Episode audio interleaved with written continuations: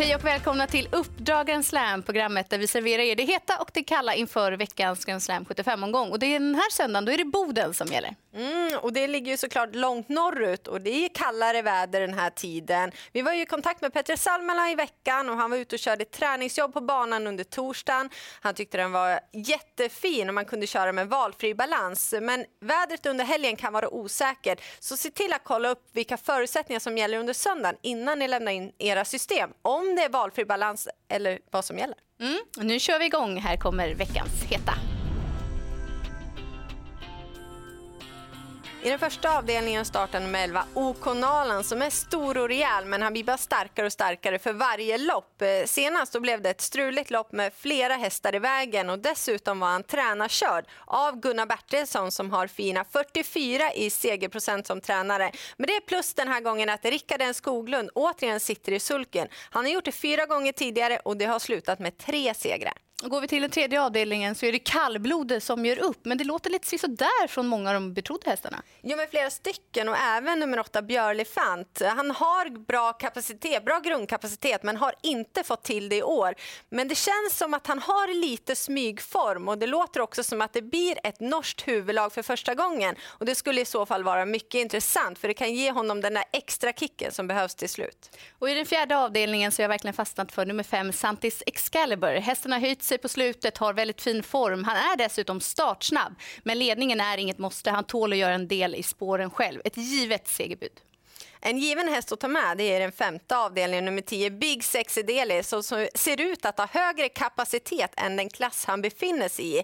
Han har dock en egenhet att somna till i loppen. Han kan dra en gästning när som och det är såklart att han då tappar fart och fokus. Därför ska man nu ändra huvudlag och det lutar åt ett norskt huvudlag och det viktigaste av allt är att han för första gången ska tävla med rycktussar i Petter Salmelas regi. Han känns väldigt spännande trots sitt bakspår. Boden är ju lite speciell som bana tack vare sitt läge då man ofta får gästande kuskar och hästar ifrån Finland. Så här säger våra kollegor kring hur det påverkar deras loppanalyser.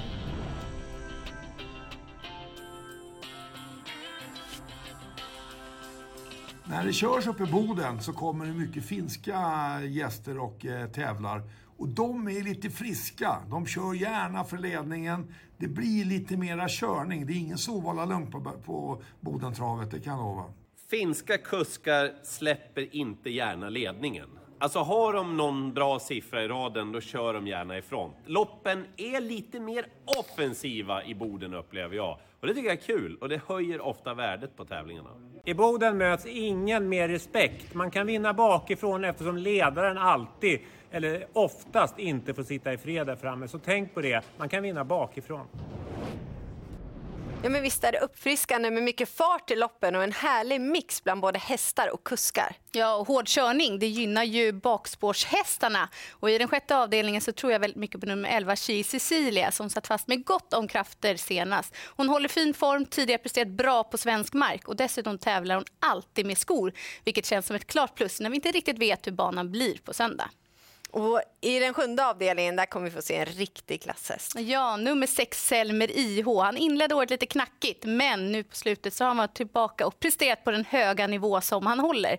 Tränaren Ingmar Hultqvist har hittat en fin uppgift och som tränare så fortsätter han hålla sin höga segerprocent, fina 24 i år. Det var vår heta omgången. Här kommer veckans kalla.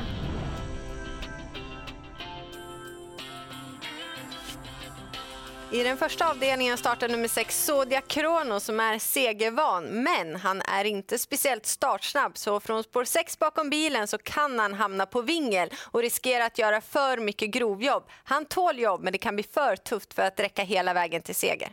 Och I den andra avdelningen så har nummer 8 Jaramas Boko en fin uppgift på pappret men hon har bara ett lopp i kroppen efter lång frånvaro. Ett svårt utgångsläge och hon ska ut på en åtta timmars lång resa till tävlingen. Dessutom är det osäkert kring vilken balans det blir på söndag. Alltså lite för många frågetecken på en så hårt betrodd häst.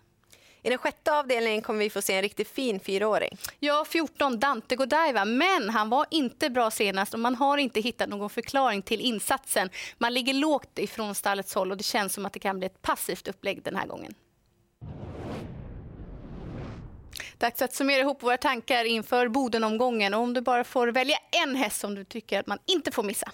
Jag fastnar för 11 Okonalan i den första avdelningen och det ser ut som att Rickard N Skoglund också har gjort det. De här två trivs ihop. Och jag tror på finsk seger i den sjätte avdelningen, 11 Chi Cecilia. Hon har grym form för dagen. Ja, det har hon. Och spännande också att se då om det går att köra med valfri balans på söndag. Ja, det gäller att hålla koll på förutsättningarna. Stort lycka till med ert Grand Slam 75-spel.